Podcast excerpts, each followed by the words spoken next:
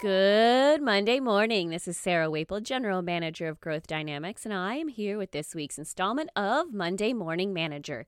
Today's topic is one that we get all the time, especially as it pertains to rolling out new products or traveling with some of your manufacturers when they come into town and want to show off and dazzle everyone with these great things, and they do demos or even more lunch and learns.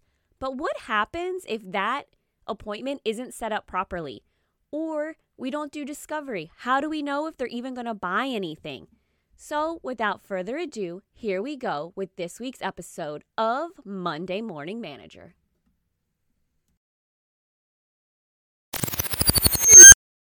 Symptoms Diane returned from the product demo certain that the features and benefits she shared with her prospect had wowed them. The buyer nodded when Diane asked if the product fit into the product categories they offered to their customer base, and everyone else that sat in on the meeting told her how much they liked what she had presented. She felt as good about this call as she had in a long time, but now, six weeks later, there she was, still no purchase order, and the prospect had gone radio silent. How did their excitement turn into Diane's frustration?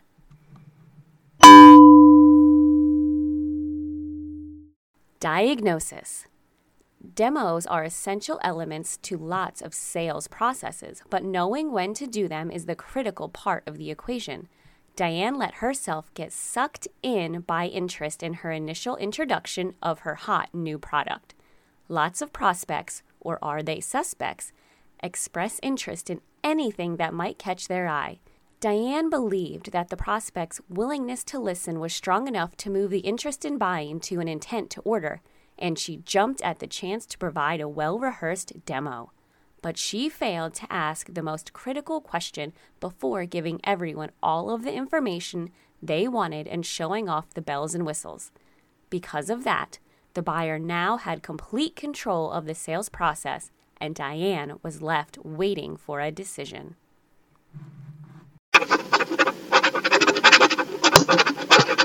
Prescription. Never give away anything unless you get something in return. This is a hard and fast rule that Diane forgot in her excitement to close a big deal. She chased yes so hard that she never even thought of why her prospect might not buy her product. By asking one simple but all important question, Diane might have avoided being taken hostage by her prospect. That question is magic when you need to know if you really have a sale or if it's just another chance to get on the buyer's bus for a long ride. Let's pretend I show you what I have and you love it. What happens next? Is the move that keeps you from getting taken for a ride by an uncommitted prospect that isn't willing to convert his interest into intention. By taking the buyer to the future with words, let's pretend, Diane would have been able to get a look at how the decision was going to be made, when it would be made, and what objections still needed to be resolved. In some cases, those objections are so substantial that no sale was ever possible, no matter how great the demo. And what's the use of doing a demo for a product that won't ever get purchased?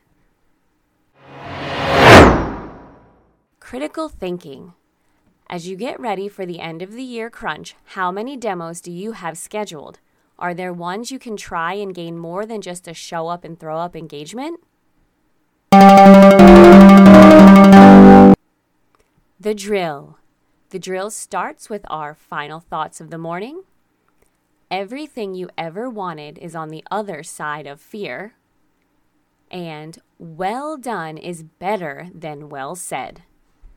And of course, the drill. Let's hear it. Last week, update us on how your three things went. Did you achieve your goals or did you not? What factored into either outcome? This week, please share your top three goals and what growth dynamics tactics you believe you can use to accomplish them. And that's it for this installment of Monday Morning Manager. Make it a great week.